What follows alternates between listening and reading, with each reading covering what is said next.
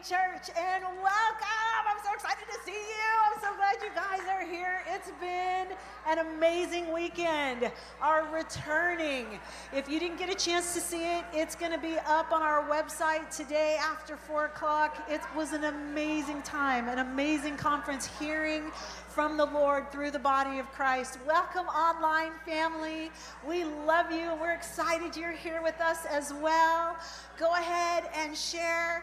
Go ahead and share in your socials and invite people to join us right now for this time of fellowship and worship. So, we're going to pray. And I'm going to invite all of you to pray. I'm just like, there's so much joy going on at the door. Can you hear it online? So we've got friends and family here today who haven't been around for a while. It's a great time for us. But let's go ahead and just kind of dig in for a minute. Oh, we honor you, mighty God. We give you all thanks, all praise, all glory, and all honor for you alone are worthy you alone are worthy of our praise, God, and we exalt you and we honor you and we bless you and we love you, Lord Jesus. Holy is the Lord our God. Holy is the Lord our God. Glory to you, Most High. Hosanna, Hosanna to the King of Kings and the Lord of Lords. Hosanna to the King of Kings and the Lord of Lords. We exalt you, mighty God.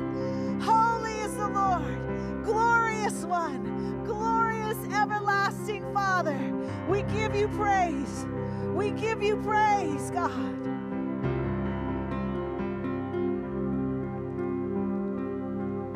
Hallelujah.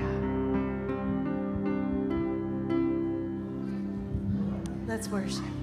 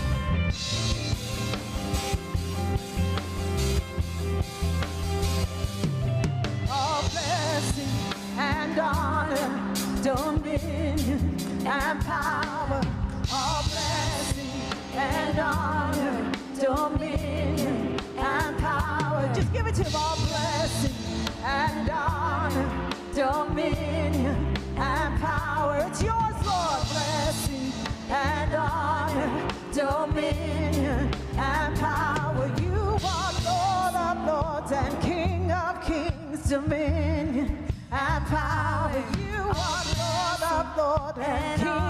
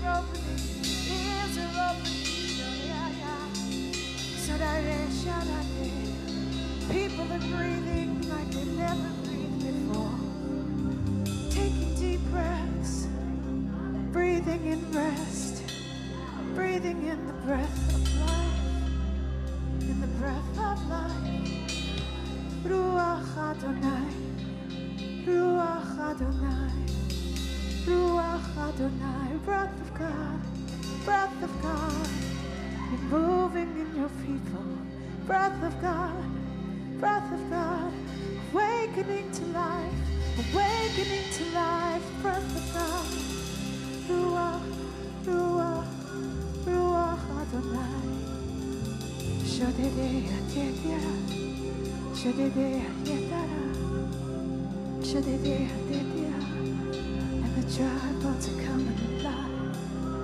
And the dry bones are coming alive.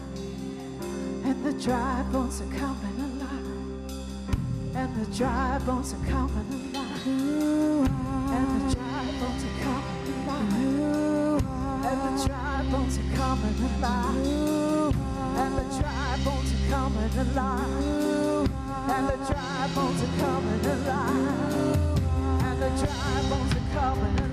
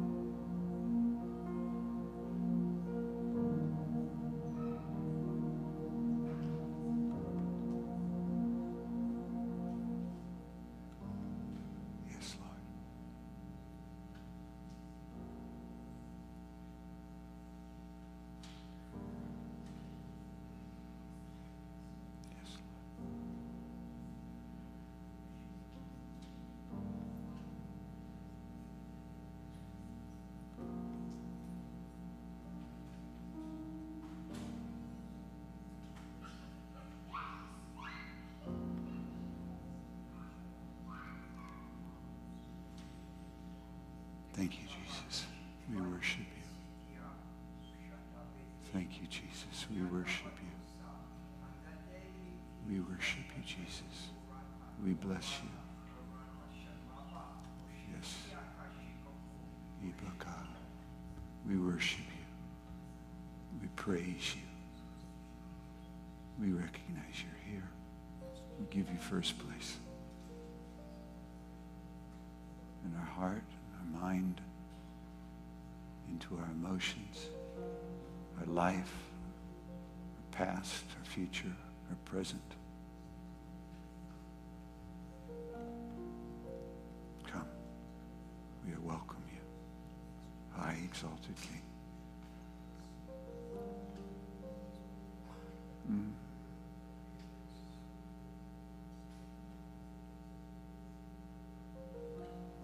Seated. When the holy hush of heaven begins to invade the noisiness of earth, you know that you're in the precipice of God moving from heaven to earth. When the holy hush of heaven silences the noisy bustling of earth, you know you're on the precipice of a move from heaven to earth. That's where we are. Thank you for learning. All of us for learning, yielding, quieting. This is Psalm 46 says, to be still and know that he is God. I am God. As it was written, behold, be, still and know that I am God. I will be exalted on the earth.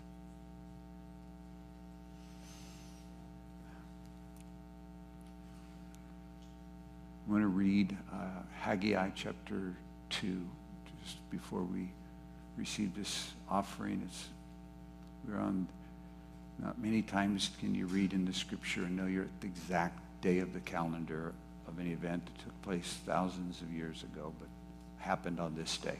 This is the seventh day of Sukkot. And the Sukkot Feast of Tabernacles, the tabernacle offering, and the calling of heaven to people that were struggling to find the expression of worship they wanted, that God had required of them. And now they were building again. But uh, God needed to keep turning them from the outside to the inside, from the sight to faith, and from temporal to eternity. So if you could bring up Haggai chapter 2, please, verse 1. In the seventh month, on the 21st of the month, that's today, in the Hebrew calendar, the word of the Lord came by Haggai the prophet, saying, Speak now to Zerubbabel, the son of Shealtiel, the governor of Judah, and to Joshua, the son of Jehozadak, the high priest, and to the remnant of the people, saying, Who is left among you who saw this temple in its former glory? And how do you see it now? In comparison with it, is it not in your eyes as nothing? Now be strong, Zerubbabel, says the Lord, and be strong, Joshua, son of Jehozadak, the high priest. And be strong, all you people of the land, says the Lord, and work, for I am with you, says the Lord of hosts. According to the word I covenanted with you when you came out of Egypt, so my spirit remains among you. Do not fear. For thus says the Lord of hosts, once more, it is a little while, I will shake heaven and earth, the sea and dry land. And I will shake all nations, and they shall come to the desire of all nations, and I will fill this temple with glory, says the Lord of hosts. The silver is mine, the gold is mine, says the Lord of hosts, and the glory of this latter temple shall be greater than the former, says the Lord of hosts. And in this place I will give peace, says the Lord of hosts. Praise you. We. Re-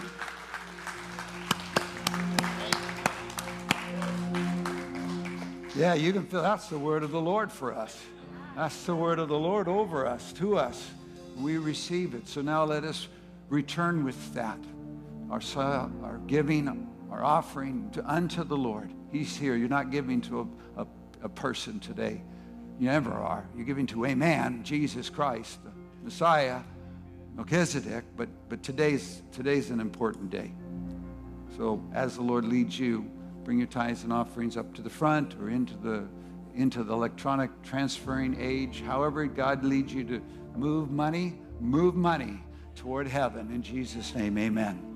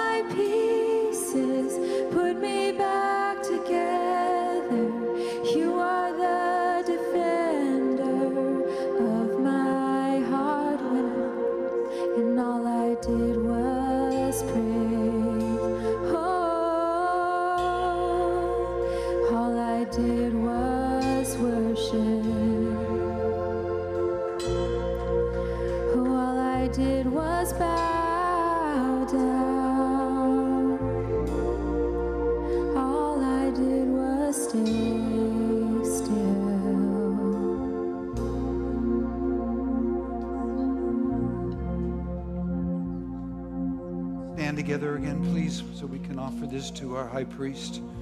Blessed be his name. Blessed be his name. Blessed be his name. Praise you, Jesus. We honor you not with just what's in these buckets, but what we've given already this week, this weekend, what we've sent electronically. We know you've received every transference of wealth to you, and you're worth it all. All riches are yours, not part of them, but all of them. And so thank you for the grace to give and the fear to give and the faith to receive. all that you want to do. Lord, bless you. We receive healings, salvation, deliverance, prodigals return, lives turning around, rebuilding, renewing, refitting, restoring. We receive, we receive, we receive. Jesus' glorious name. Amen, amen.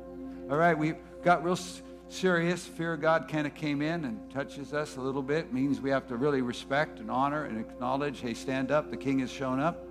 But right now, I'd like us to go show some love. Go greet each other, welcome one another. You can laugh and have some fun. This is Sukkot. This is Feast of Tabernacles. It's a hilarity, clarity time.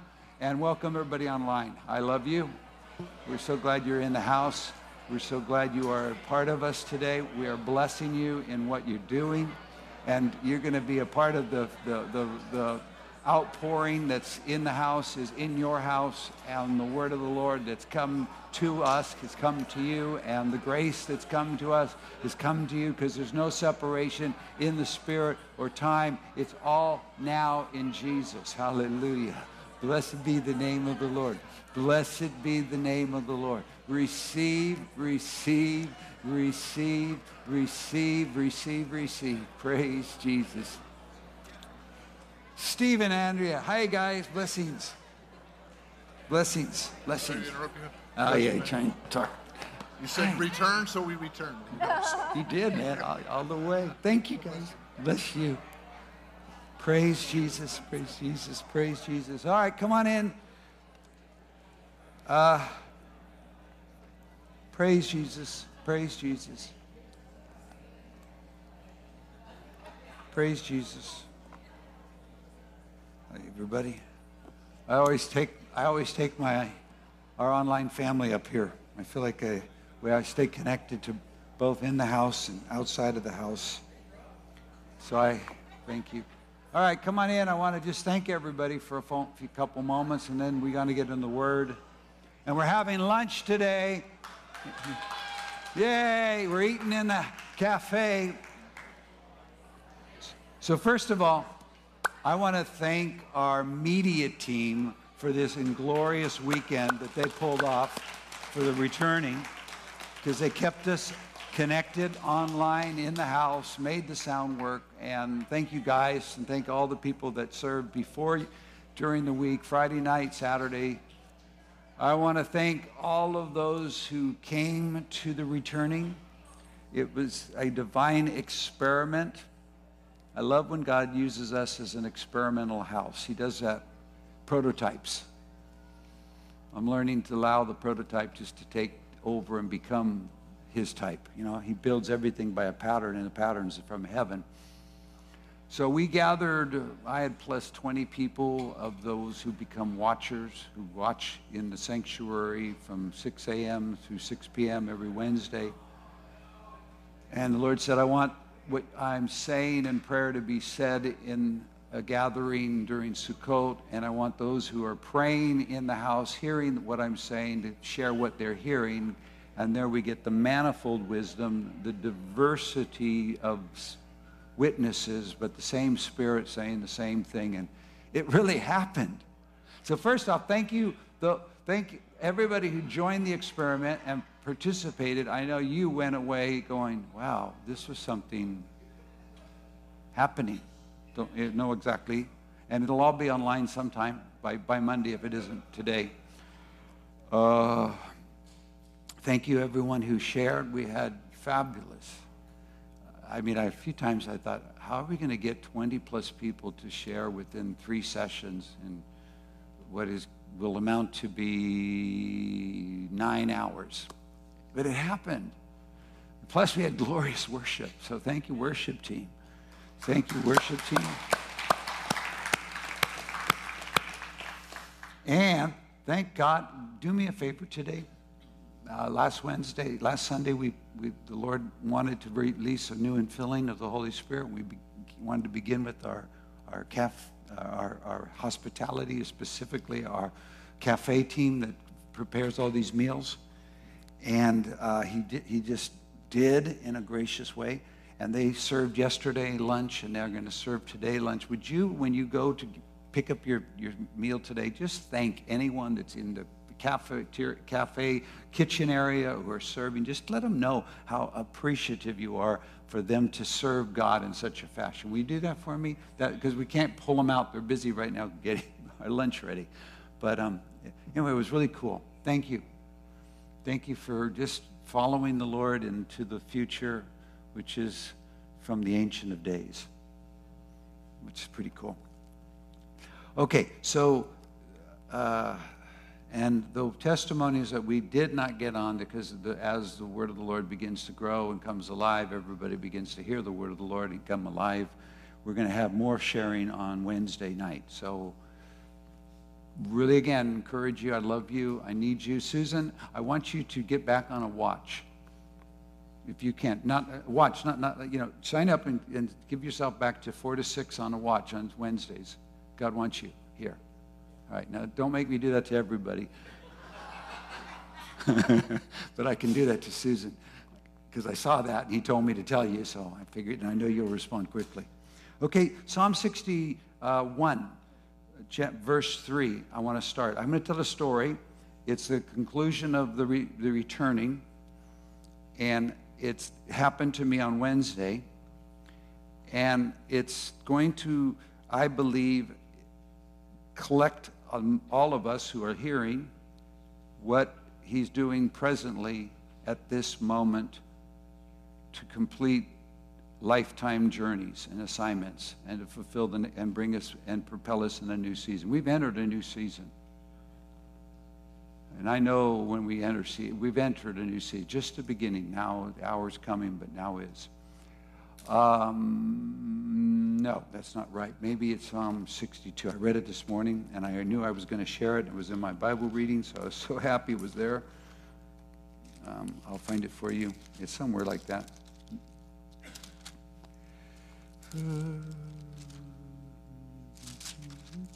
Oh, it's 56. That's why. Psalm 56, verse 3. Praise you, Jesus. Let me pray. Please, so you, we think everything from this point on now is holy.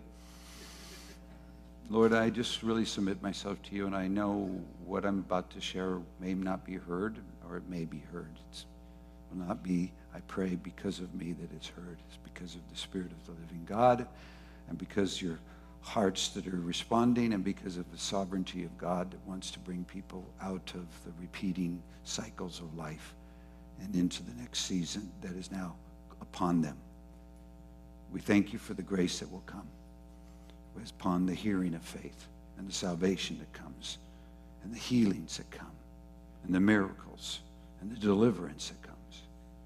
And we ask that you would be glorified and your glory would take over and bring us forward in the thing you're doing. In Jesus' name, amen. Whenever I am afraid, I will trust in you. I was driving uh, my two grandsons to school on Wednesday, and we were in this conversation about when you get anxious and then you put pressure on the thing that you're anxious over. It could be people, it could be a circumstance. And I was trying to talk to them about, uh, they had them as a, you know, my own little audience. I was talking about when you're anxious, you want to control something. You want to make what you're afraid not happen or what you're afraid won't happen happen. So you, uh, inside of you, anxiety or fear makes you start to take control. And yet, what I've learned, and, and it's, this, is, this was very helpful to me to know that I can be afraid that doesn't counter anything. I'm afraid all the time, but it doesn't mean anything that it affects God because I can choose in my fear to turn into trust and say, I will trust you.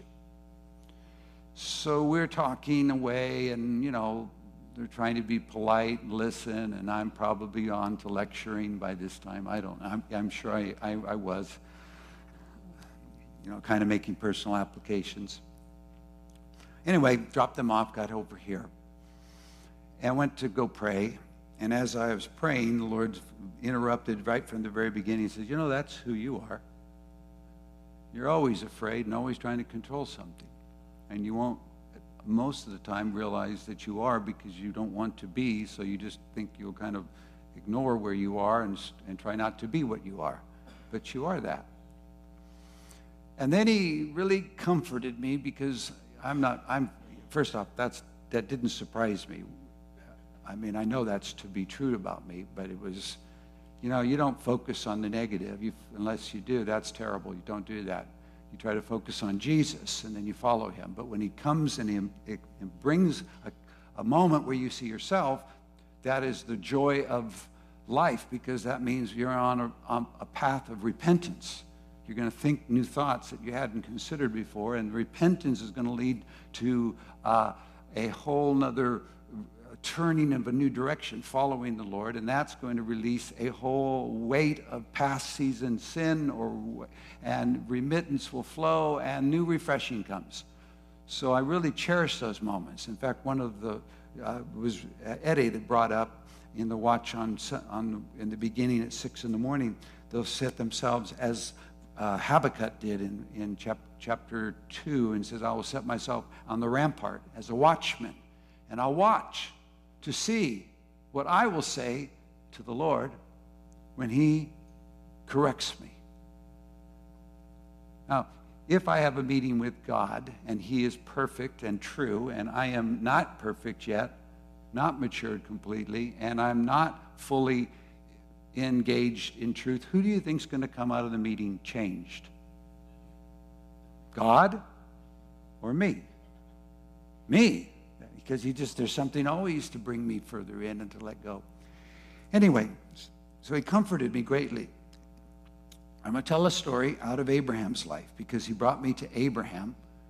You know, I love the Bible because the Bible gives other people's lives an opportunity to be a place of connection to his life. So, and I'm, this story would have to take, you'd have to start in chapter 12 of Genesis and go all the way to Genesis 22.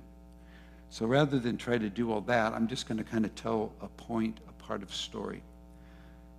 Recently, I've been meditating on the fact that faith is, once given and released, it is an ongoing, progressive faith. It continually takes me further into a place, and all it requires is that my heart continually soften when I hear his voice and to follow him where he takes me. But it's not like new faith at every juncture. It's the faith. There's one faith, one Lord, one baptism. There's not multiple faiths. It's Jesus' faith, actually. The faith that I was raised out of, uh, out of death is the faith that he had that God could save him out of death. And it's, that's, but that's not the point. Abram, so I'm, i focus and I'm, all of a sudden the Lord takes me to uh, chapter 19 and 20 which is, which is an incident. And I've been, I've been talking to the Lord a lot about this. Uh, Abram, it's time, he gets his name changed in chapter 17. And the covenant of circumcision, which is now, it's time for, it's time for, it's time for completion. You've, you've, been, you've journeyed with me and promised, now it's time for, for performance. I'm going to perform what I promised, and it's coming this time next year. His name's going to be Isaac. Your name is now Abraham. Sarah's, Sarai is now Sarah. And that's how I'm going to do it. And I want, and, and for your, and your step now is I want you to go circumcise every male in the house. And from this point on, part of the covenant. So, chapter 19, God, Abraham had enough sense. He'd learned the first lesson: is don't try to don't try to sort out what God's doing with somebody else. Let God sort it out for them, and let God sort it out for you. So he doesn't tell Sarah all the experiences, or he must have told him something because she was now going by Sarah. But the angel shows up, the angel of the Lord, and with two angels that are on their way to Sodom and Gomorrah and mentioned this in Sarah's hearing that you're going to have a son next time this year.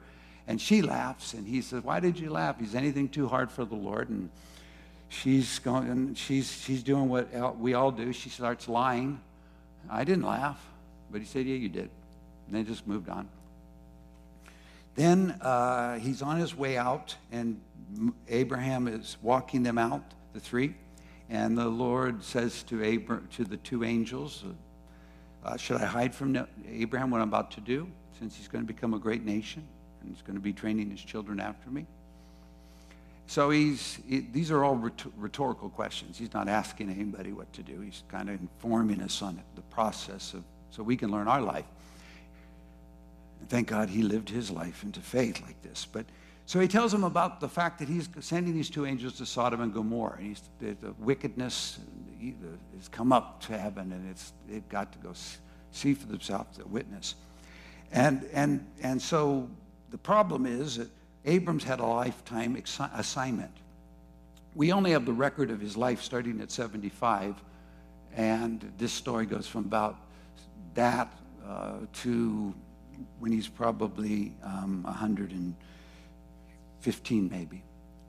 In any case, uh, he had left the Ur of Chaldeans out of the middle of Iraq, and he moved with his father and his nephew and his wife up to Turkey. And when his father died, then in chapter 12, God speaks to him and says, Now it's time to leave your house. Leave your father's house. I want you to leave your father's house and follow me into a land I'm going to give you, and I'm going to do all kinds of incredible things in your life. I'm going to multiply you and flip. Uh, and it's, so it's, he, he launches on a journey of promise. Now he's in a position that he's still got Lot with him. And if you read chapter, uh, Lot, Lot is a, a, a conflict and and uh, it's someone connected in covenant but won't keep covenant. Someone who wants the benefits of faith but don't want to walk the cost of faith. And but he's had a, I, I feel like he because he he's, in, he's his dad died and he's his Abram's brother Abraham's brother. Now he's taking care of him. And so so I think almost in a kind of at least this is how I see it that he kind of in a fashion said, you know, oh gosh, oh no, that's not good news about Sodom and Gomorrah. I know how wicked the place is. I've dealt with the king. I know what's going on. Lot chose it for himself. It was, it's the, the best of the land. But I'm going to, so he, he, he strikes up a deal. Make a deal with God. You ever made a deal with God? Oh, I have. Don't do it. I mean, you can't help but do it. It's part of the process. See, everything is the process because God is infinite and we are finite, so He dismantles the finite so we can step into the infinite. And that's each part is like, whoa, whoa, whoa, whoa. So he, he says, well, you, he negotiates a plan to save the city, the cities. And I think as I've counted the family of Lot, he was counting on that Lot's righteous family would be enough for God to spare the entire city. Therefore, Lot would be cared for. But it doesn't happen. You know the story. Uh, even the wives that had married into the other families, they were just, the, the husbands were laughing at the idea. So Sodom and Gomorrah is up in smoke. Abram looks up that morning and he wakes up, and I feel like he was in a crisis. I don't know why God chooses, but he seems to want to always bring forth his glory in the midst of crisis. And he doesn't really want you to be successful. That's why he usually puts you in something you'll fail in. But failure doesn't matter to God. In fact, it's a prerequisite. If you don't fail, then you don't need him. And if you need him, then he can be everything. So he becomes everything in that moment. And you learn that over time because Abraham has kind of learned this. But he's still a man. And he's still got emotions. And he's still got fear. And he's still trying to sort out what to do. And so he's standing up up in the Negev looking down, I would imagine, toward where the Dead Sea is. So it's down, and then he sees this furnace fire burning up like, like an atomic bomb. And he knows, oh, my prayer didn't work. My intercessory assignment just failed. My great, pro- my great sacrifice negotiating skills didn't come to pass.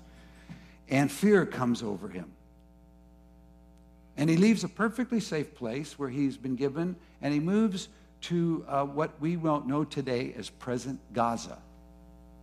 And the closest I've ever been to Gaza is to go get by the, the, the big walls. So we went to go pray at the border of Israel. We were right there where Egypt and Gaza meet. And it's just, just like 20 feet high walls, and it just feels very dreadful. And, but it still was that way for him. He went into a place and so here's the story. Now that I've got you there, this is what the Lord said. You read a story over and over again, you start to understand it in a fashion that God can then turn it around and, and reorder the sequence so that you see what you didn't see before. So he talked to me about fear. And Abram was afraid that they were going to kill him and take Sarah to be uh, Abimelech's wife. So he's thinking, we're going to continue what we've done for the last 25 years because you're beautiful and because there's no. He said this was his reasoning, and this is what God said to me. He said, Abraham did not think that the, that the truth of my eternal position and promise in him could affect the, the outside around him. So he resorted to how to care for himself in time past, not realizing the inside of him was about to take over the outside, and it wouldn't matter what he did, how he did it. And in this case, I'll provide what he sees as lacking. Now, what was lacking? When he goes into the city, he said, This is my sister. Hi, welcome, welcome, welcome, welcome to Gaza. who are you? Oh, I'm Abraham. This is Sarah. We're brother and sister. So they talk, tell the king. The king gets takes uh, Sarah into his house, intending to marry her, bring him in as another wife. But nothing happens immediately, and then the Lord wakes him up and says, You're a dead man. And he says, Why? He says, You have, you have, a, you have a married woman, the wife of another man. And then he recounts the story. Well, wait a minute. I, I, he told me he said she was his sister. She said, I'm his sister. And so, in the innocence of my hand, the integrity of my heart, I, I, I did it. And God says, I know you had integrity, but that's why I kept you. But still, if you don't return them, you're dead. So Abimelech calls him up and he says, well, well, here's the thing. Let me just say it as he said it, then I'll re- continue the story. He said to me, Abraham did not believe I could bring the fear of God in a place that obviously was showing no regard to God in any way. He did not have see what he saw what he saw lacking he did not believe I could provide but it needed to be provided because it was time for a promise to be fulfilled, so nothing would stop what I'm doing. And he wasn't a part of it anyway. He was a recipient of it, and he was believing in my ability to perform. But he was also struggling with a personal issue, which I don't know about you, but I'm struggling with personal issues. There's, you know, I don't walk in, you know, you think I walk like, ah. I get there after prayer, but I don't start there. And I know I have to do it every day to get back there because I've learned that ah is better than ah. Right? I mean, doesn't, I mean, I've told you this for years. I don't pray, you know, because I'm noble. I pray because I'm needy. And I don't pray to change the world. I pray to be changed. And I pray until I'm happy then I know I hit the mark. Because in the presence of the Lord is the fullness of joy and pleasures beyond our wildest imagination, bliss. So, See, I carry something that I don't see, that I don't have the faith can transfer yet. And that's part of the problem for all of us because you can't transfer what you carry until you really carry it. Until God determines that you now carry it. And until then, all you get is tests. Test, test, test, test. Revelation brings tribulation. The more the revelation, the more the tribulation. Because faith has got to be tested for faith to be yours. Revelation has to be uh, countered for you to choose do I accept the circumstances that, that are coming against what I'm hearing, or do I continue to hear the word that I cannot produce? Can I live inside truth that I cannot perform? Do I agree with God though everything went wrong? Which, for so many and all of us, we, we have some really setbacks. I do. I have many, many setbacks. And I'm crying out all the time, God, change this, change that, change this. You got to change that. If you don't change this, we can't go. And he said, What in the world are you talking about? He just lets you, lets me just have panic attacks, freak out, fall apart, go in pouting, go into control mechanisms. See, I, I love the scripture, whenever I'm afraid, I will trust in God. But the truth is, whenever I'm afraid, I'm going to control something. That's an immediate thing I got to do, control something. If it can't control me, I can't control God, I'll control somebody else. I'll control some aspect of life. And that's where so much of the, you know, that gets a hold of us. Anyway, so Abraham did not believe. He, he could see there was no fear of God. It doesn't take a rocket scientist to look around us, there's no fear of God. And yet, the fear of God is a prerequisite, or it was the first thing that comes when God shows up. But he's carrying promise. And it's wrecked his life. I mean, it's really not been a fun journey for him. And I'll show that in a moment. But so this is what the Lord said Abraham did not believe that what I said would come to pass in a, if, he, if he got out of the right set of circumstances. He was trying to control Sodom and Gomorrah's future and thereby keep that. He, I'm dismantling the last season he's in, and he's falling apart internally because he doesn't understand that I'm in charge of the new season he's already in, and nothing in between is going to undo what I'm doing. But he didn't know that. He didn't. He could see there was no fear of God. He understood that people would come and take his wife. They were going to take his wife one way or another. Oh, your sister. Oh, great. I'll give you some money for her. Otherwise, well, Sorry, Charlie, you're dead. I mean, it's the kind of rule that was upon the lands of those days. So he says, God says to me, he says, so I provided the fear of God for him. now listen, this is coming. He wakes up the king and tells him, You're dead. Now, I don't put the fear of God in somebody. And he didn't go, oh, I'm wondering if this is really true. Listen, if God shows up in your room and tells you you're dead, you will not wonder, was that God or not? He has a way of making himself known when it's important for someone to know he's there. And usually in those cases is to the obstinate, the stubborn, the wicked, the cruel, that he has to break into their life. The madness of the prophet and to shut down. Abram's carrying something. He's carrying something. He, we, know, we, we know when he left Turkey to come into Israel, he's 75, but he left Ur of Chaldeans with his dad. And we, so I don't know how young he started, but he was an idol worshiper and he heard a voice and he said, I am the Lord. I am Elohim. I am God. Follow me. And that's the voice of the Lord. Always requires obedience.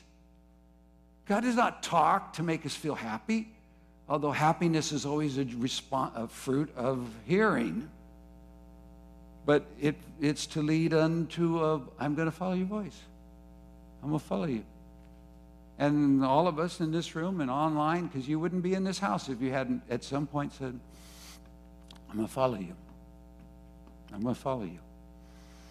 Anyway, you start changing and you can't your circumstances start falling apart and you start changing and circumstances fall apart and you start changing it's just kind of a I don't know about you, but I, I feel like it forces, it puts you into almost like a schizophrenic life. In one place in the presence of God, it's like, oh, man, I love you. And the word.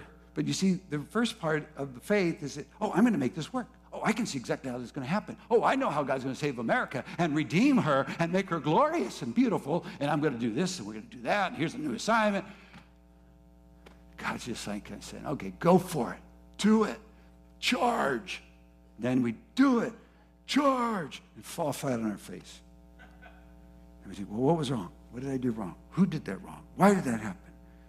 And finally, at some point, you just start to, you know, I don't know, you lose hope.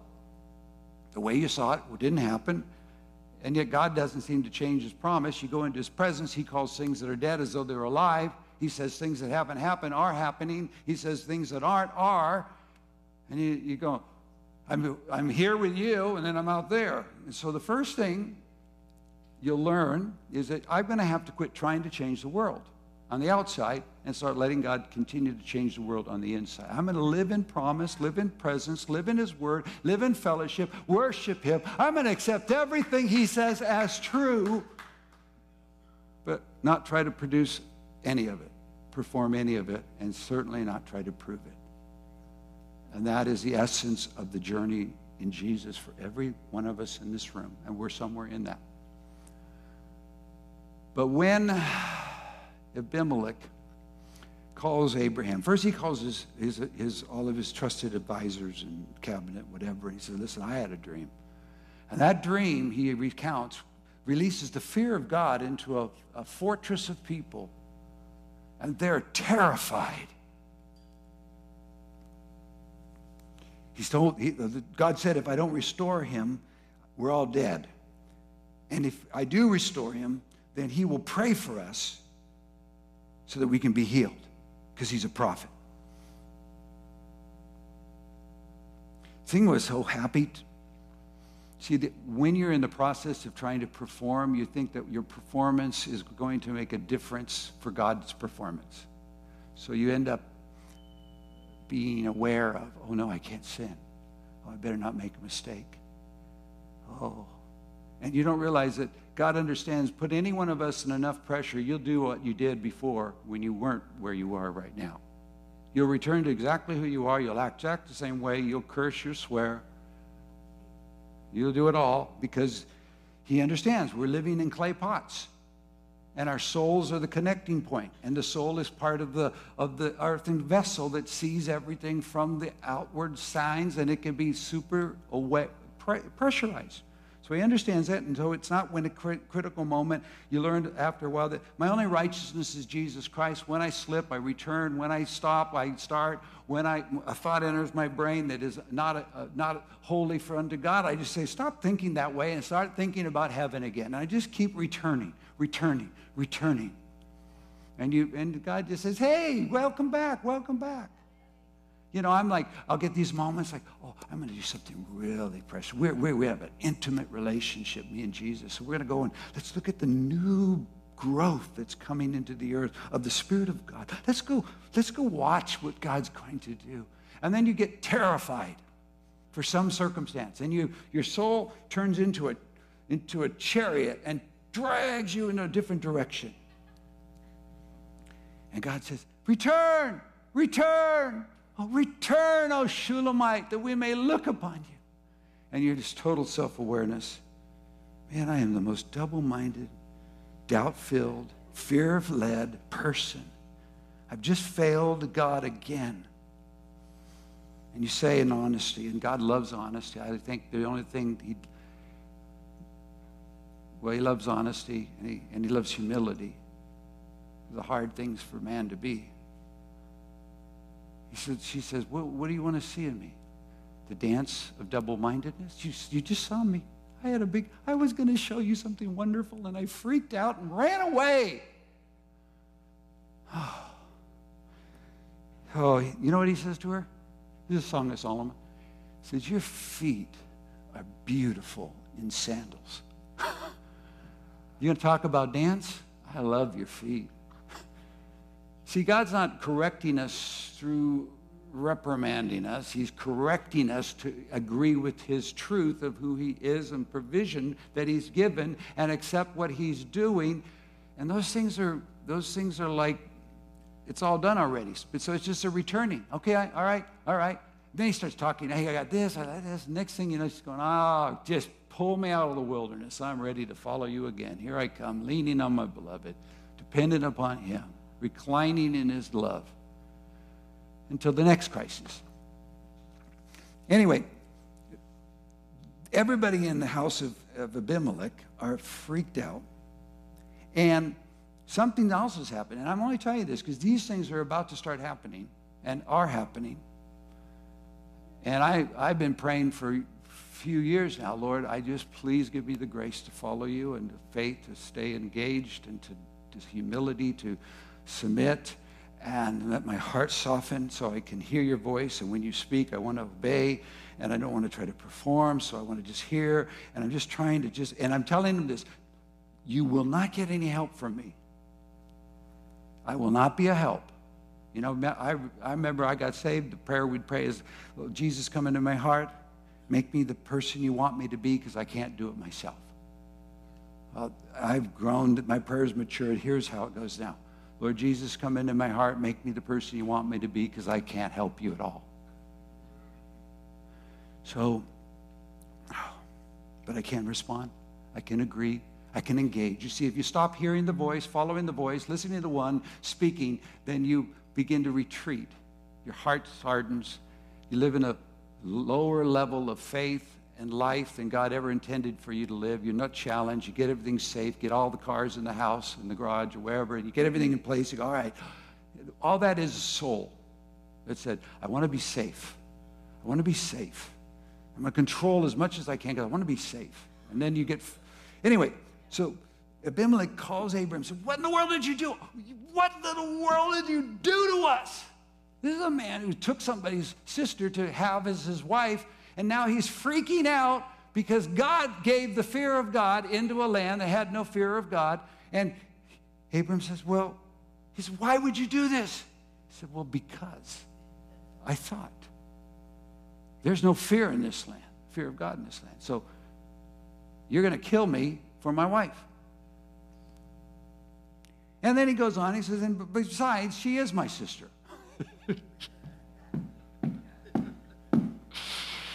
you see, you're still the same person. And this is the kindest when the, and here's the word that really then jumped into my life, and then I want to close it with a quick focus of maturity that grows out of this. When we married, I said to Sarah, I want this is the kindness I want you to show to me since God has made me wander from my father's house. Now, you take a, you, those of you love to look at the word wander, look it up. It is not a positive word. I don't know any believer in authentic relationship with Jesus Christ who's submitting to Him can say, you know what? This is the coolest thing I ever did. I'm just getting richer, famous. I'm getting all my friends are liking me. I've got a following. I'm gonna, I, I can't do anything wrong. No, that's flesh. He's not interested in making us look good. He's making us interested in us dying so that he can look good. And in fact, Paul said, we're going to carry in this earthen vessel a treasure. And it's not from us, it's from him. And so to help us remember that, we're going to be hard pressed but not crushed, cast down but not forsaken, struck. And we're going to always carry in our body the dying of the Lord so that the life of Jesus can be manifest. Now you can read that and go, you know, bleep, bleep, bleep, skip that, cut that out of the Bible. It's truth. So now what happens is if we don't teach that, then people go through hardship and we go, oh, I can't believe it. I put all my faith in God. And everything, everything just keeps going weirder and weirder.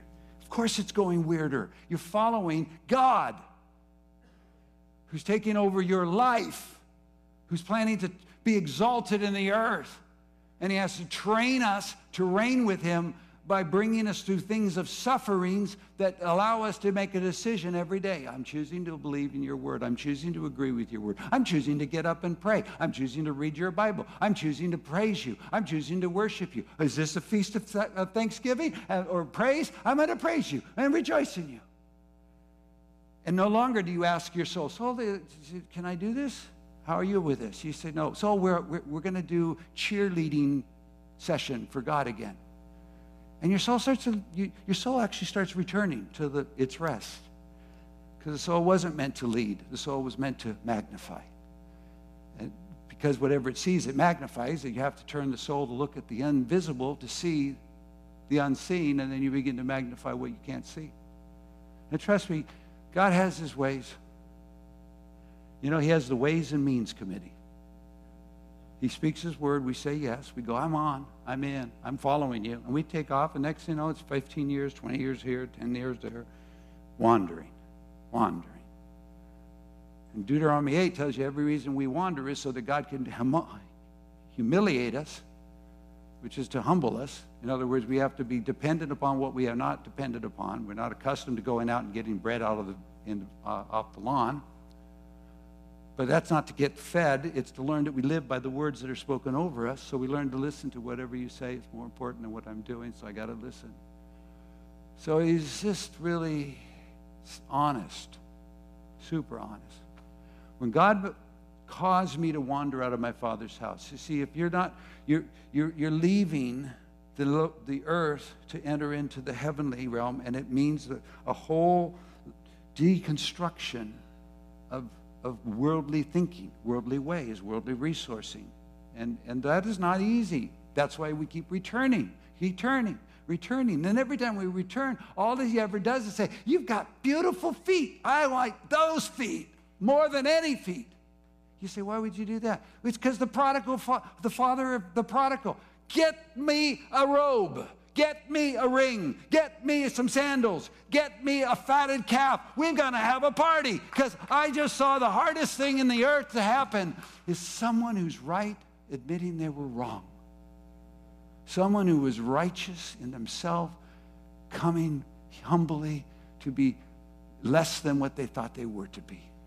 And I think that is like celebration time. Repentance, repentance, repentance. So I got to close Abram tells the story, you know, and just the kindness. And I've had to wander.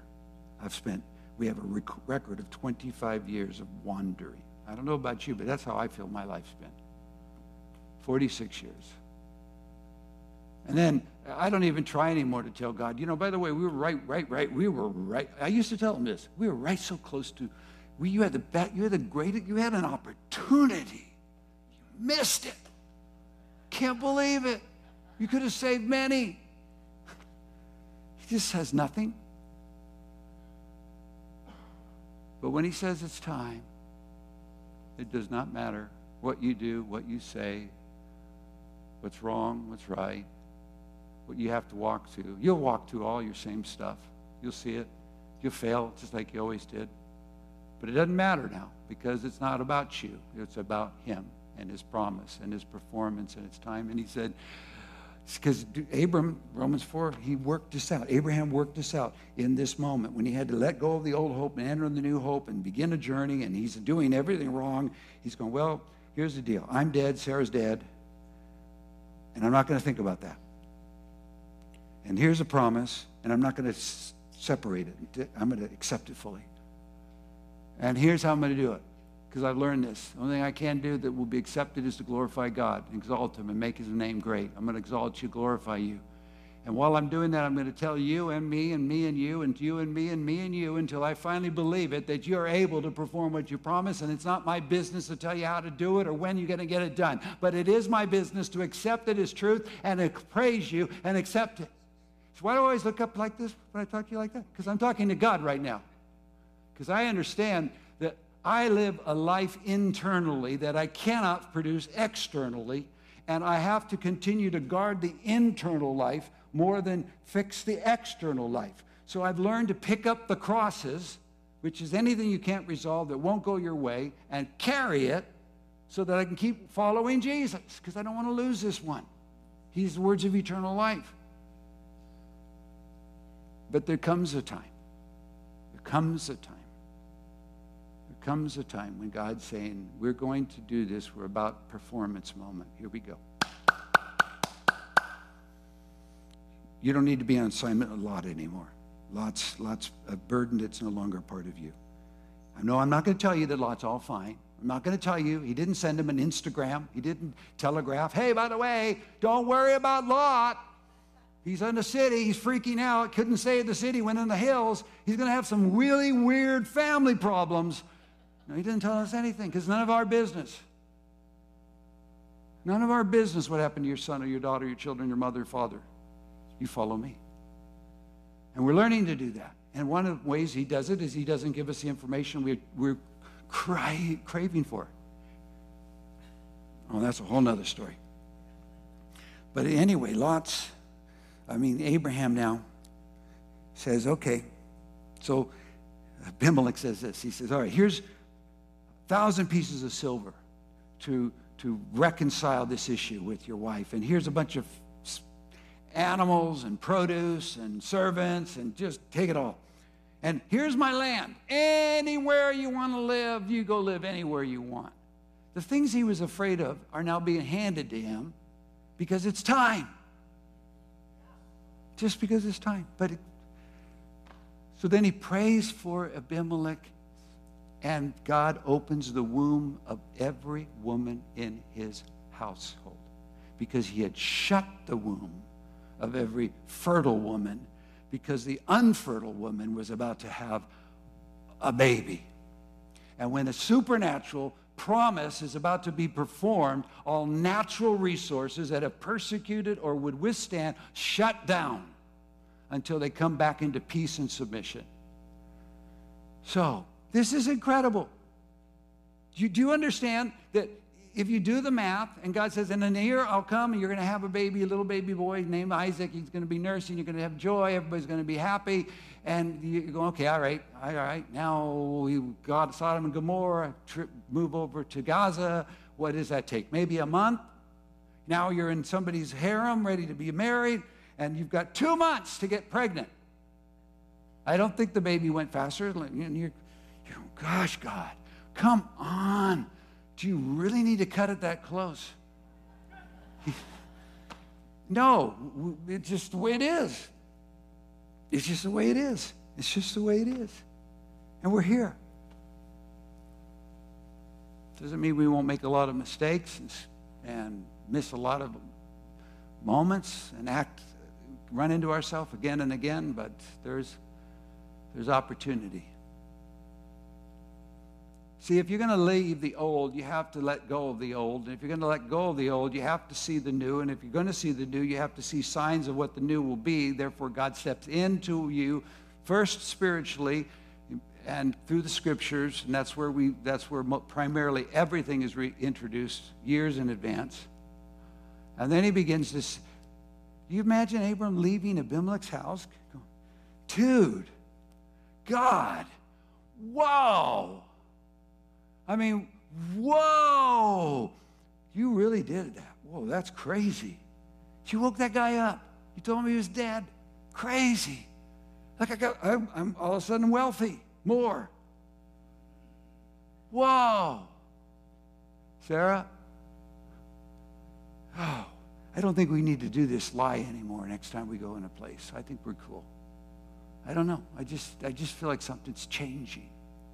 And sure enough, she's pregnant. And then she births the baby. And then five years so, he's having a weaning party.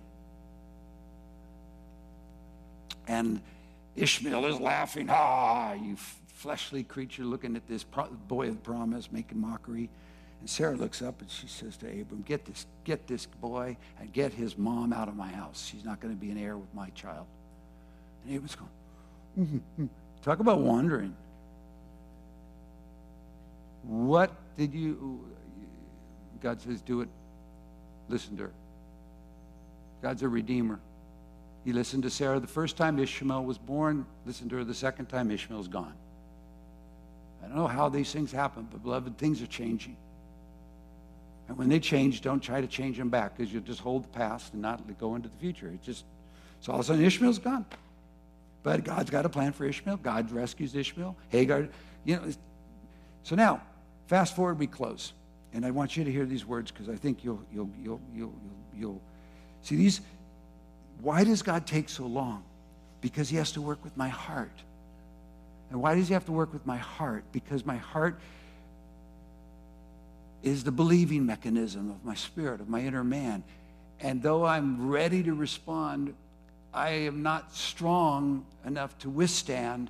So I have to learn that withstanding isn't the answer, it's just standing and beholding and exalting.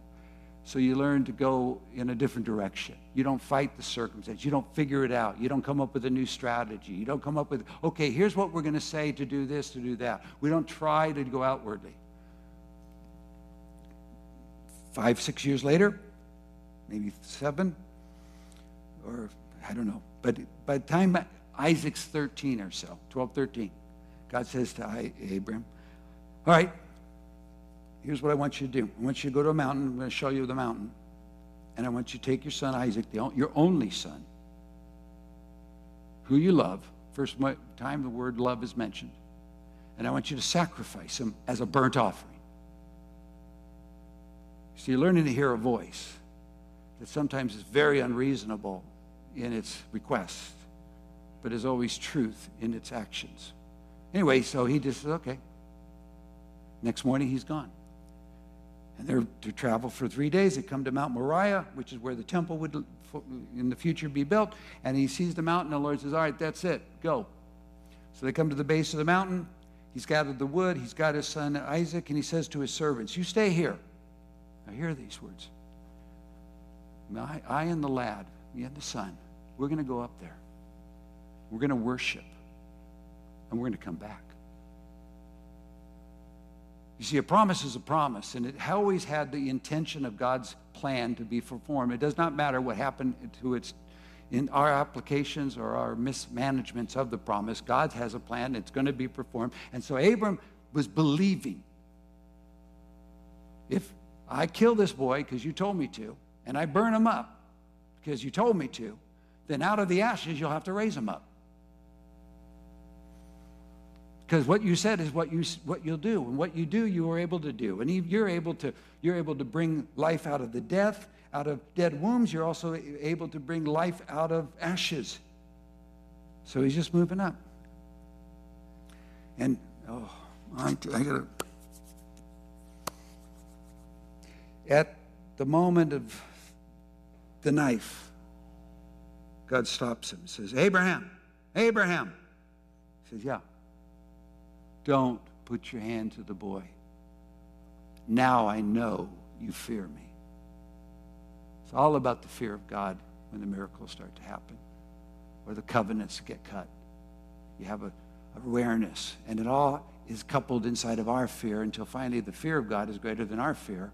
And now Abraham says, Wow, okay, and he said, all of a sudden there's a ram behind him. He takes the ram, sacrifices. God says, okay, now that you did what I did and I provided the, the, the ram and you've, here's what I want to say to you. I'm making a covenant. I'm making an oath.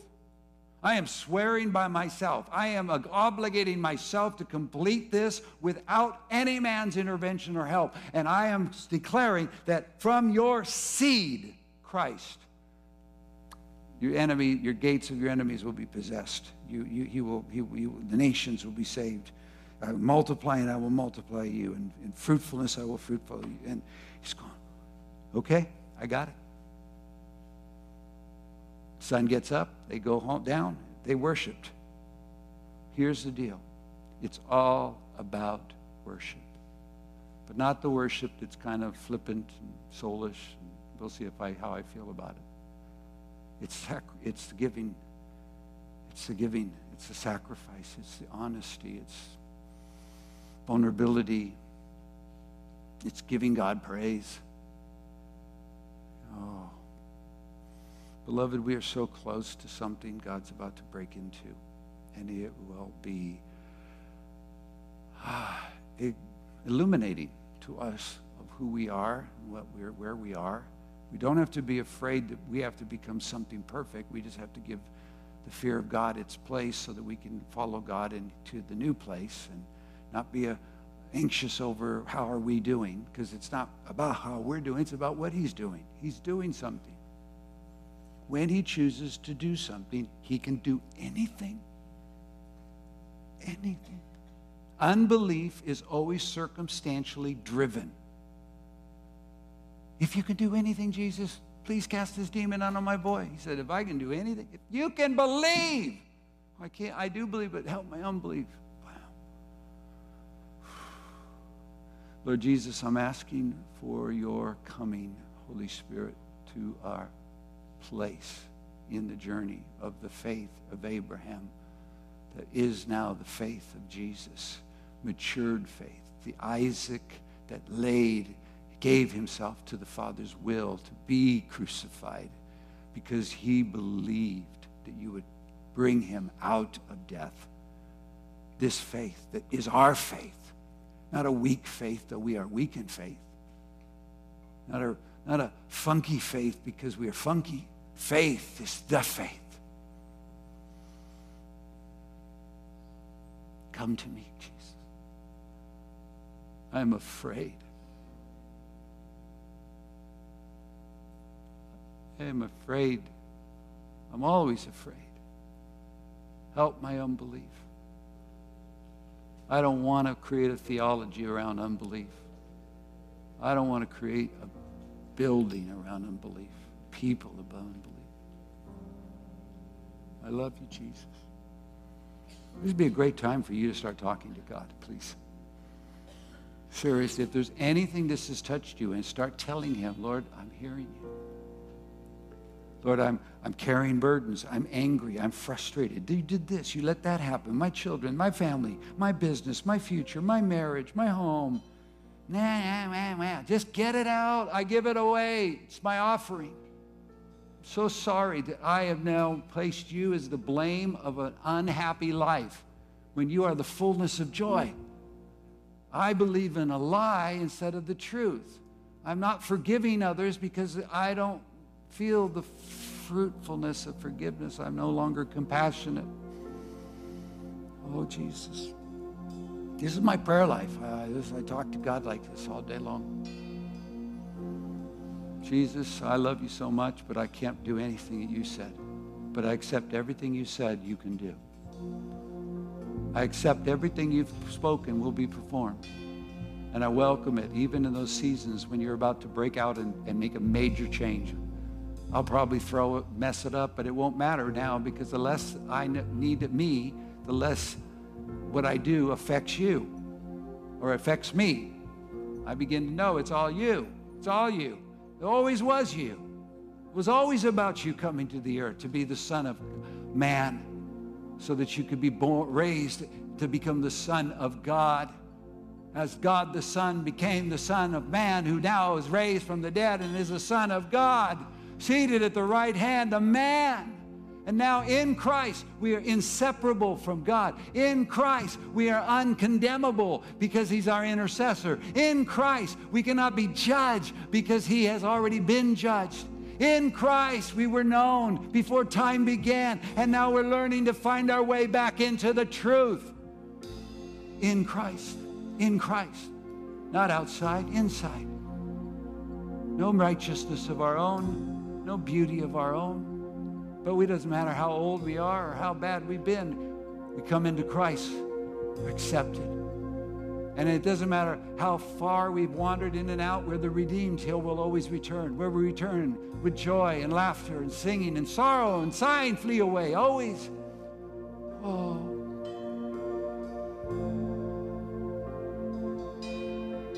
Go ahead. Let's just worship for a moment.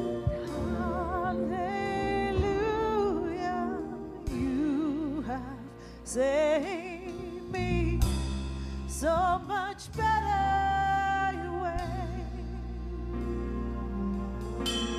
Hallelujah, great defender, so much better your way. Stop Stop, stop, stop. Stop stop stop stop. Um, when we start again, start with uh, when I thought I lost. You knew where to find me. But let's just stop for a second. I want us to get to lunch. It's, it's four minutes till noon. They've got lunch. And I'm all messed up.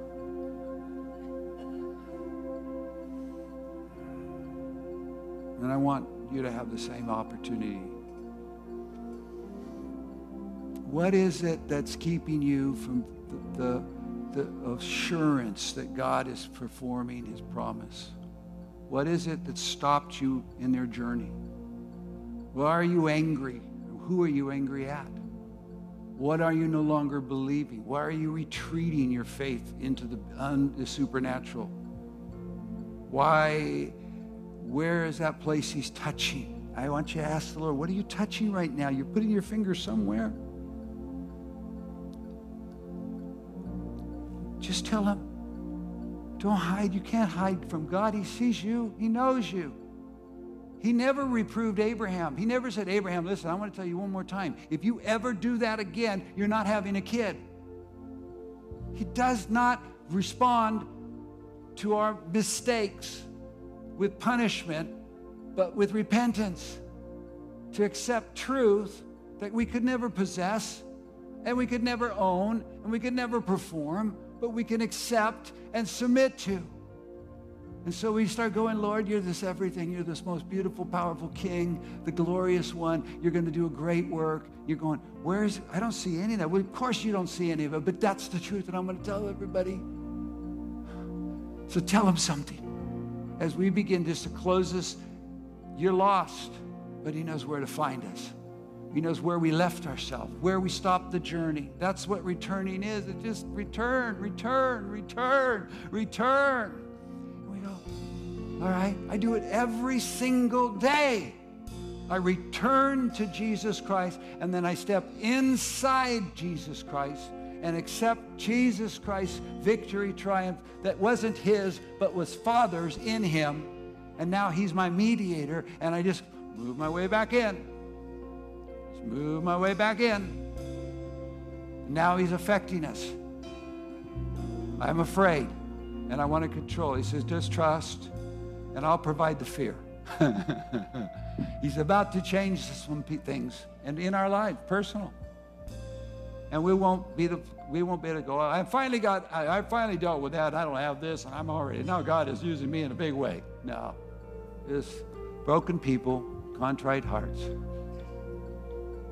What do you want God to do for you? What are you wishing about Him? What do you want from Him? Tell Him. Okay, I'll close after this, I promise.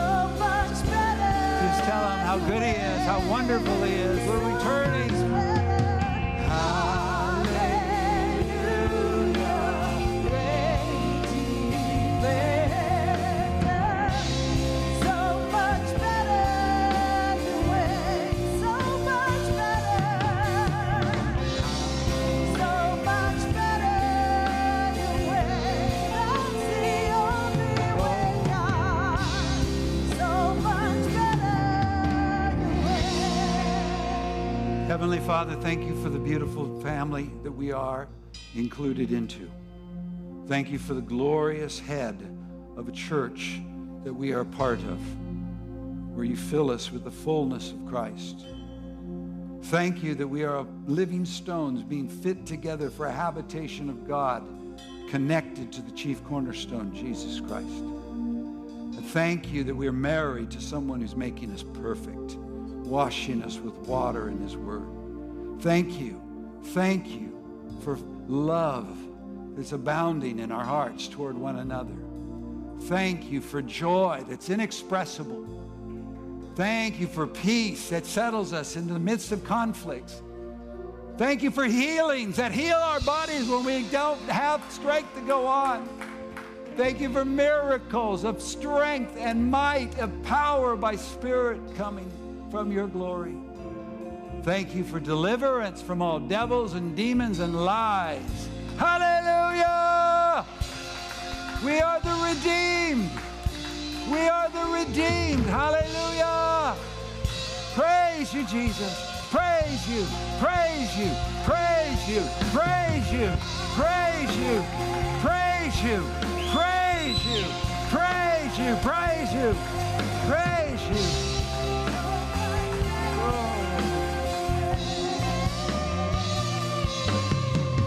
Father, bless our lunch. Bless our fellowship. Bless our conversation. Bless our expectancy. We leave our old hope today here.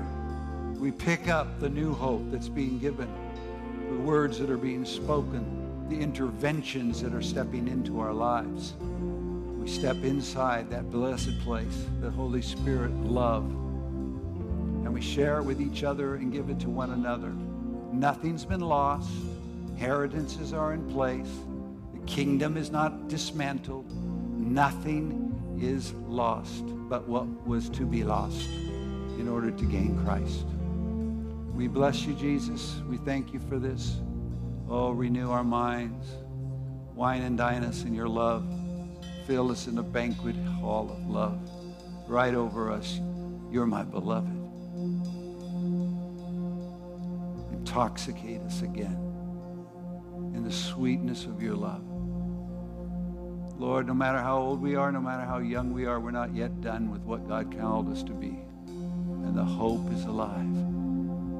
Hope by the power of Holy Spirit. Let that hope invade where you're living, where you tread, where you wish you were not. Let hope become forceful.